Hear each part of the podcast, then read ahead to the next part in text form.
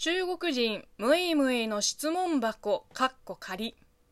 こんにちは。職業中国人のムイムイです。え今日のお便りはこちらです。ラジオネーム微分積分いい気分さんです。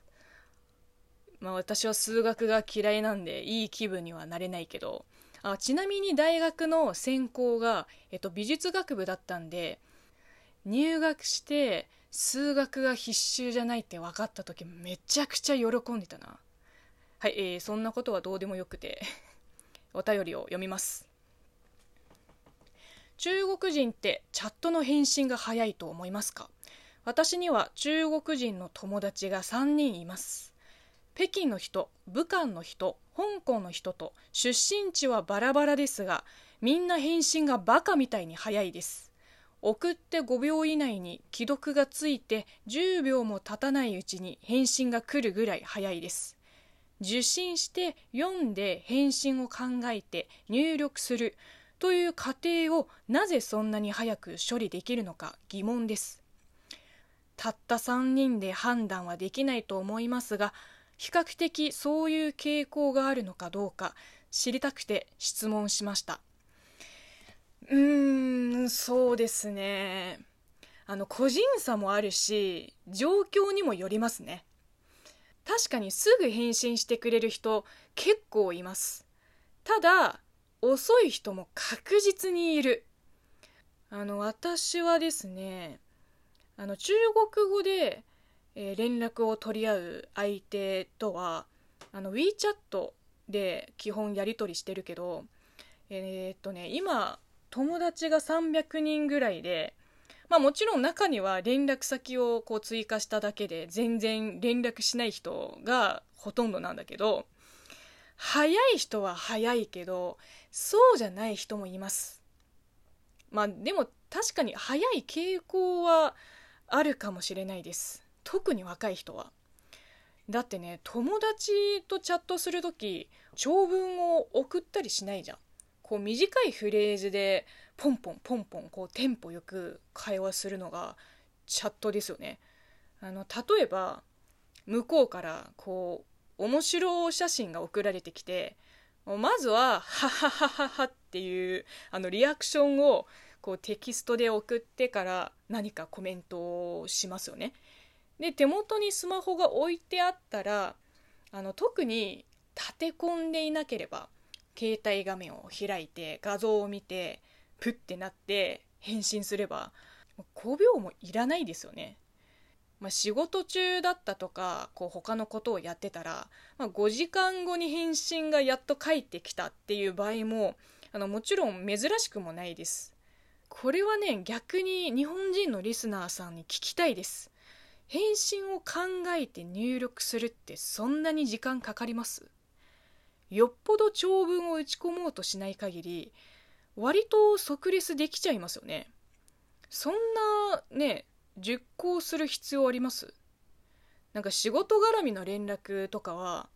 ちゃんと言葉遣いとかも考えてから返信するとまあちょっとテンポ遅れたりもするけど普段の連絡とかはそんなに考え込む？えー、というのは私の見解です、えー、ちなみに私はチャットの返信が早い方だと思います。はい、えー、続いてのお便りはラジオネームシリさんです。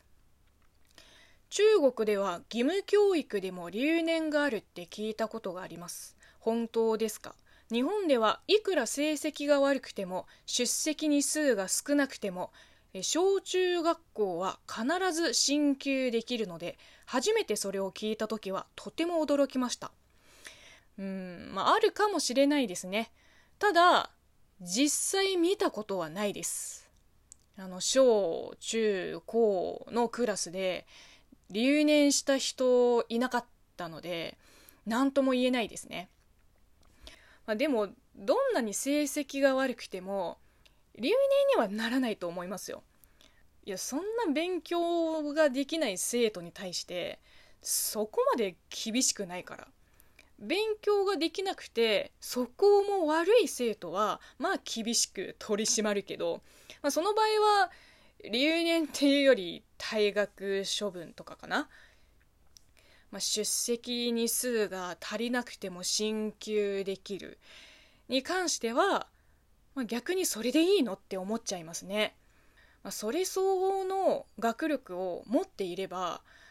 申し分ないけどうん中国で実際身近の出来事で聞いたことあるケースは、まあ、例えば何かの事情で今学期の授業にあんまり出席できてなくてでこれで一緒に進級しちゃったらもっとついていけなくなるかもしれないって親御さんが心配してじゃあ留年してもう一回やり直した方がいいっていう、まあ、本人の意思じゃないけど親御さんの意見を優先して留年っていうことになったりとかそういうのはね聞いたことがあるんだけど普通に成績が悪くても出席日数が足りなくてもだってね補習とか追試とか救済措置がいっぱいあると思いますけどそんなにめったに留年とかならないと思いますよ。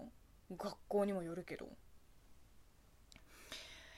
はい。まあ一口中国中国人って言っても、まあ、日本に県民性っていう言葉があるように本当に広いし人口も多いから地域によって例えば文化とか言葉とか習性が違ってくるので、ま、私がここで発信してるものもあくまでも自分の経験と知識に基づいたものであって、まあ、一概にはできないんですよ。だから本当に参考程度です。まあ私もたまに分かりやすく安直に中国は中国人はの言い方をしちゃってる時もあるけどそんなさ14億人の共通点ってないべ。中国人はメンツが大事。伝統を重んじるって言ってるけどメンツも伝統も何とも思ってない中国人だってここにも一人いますで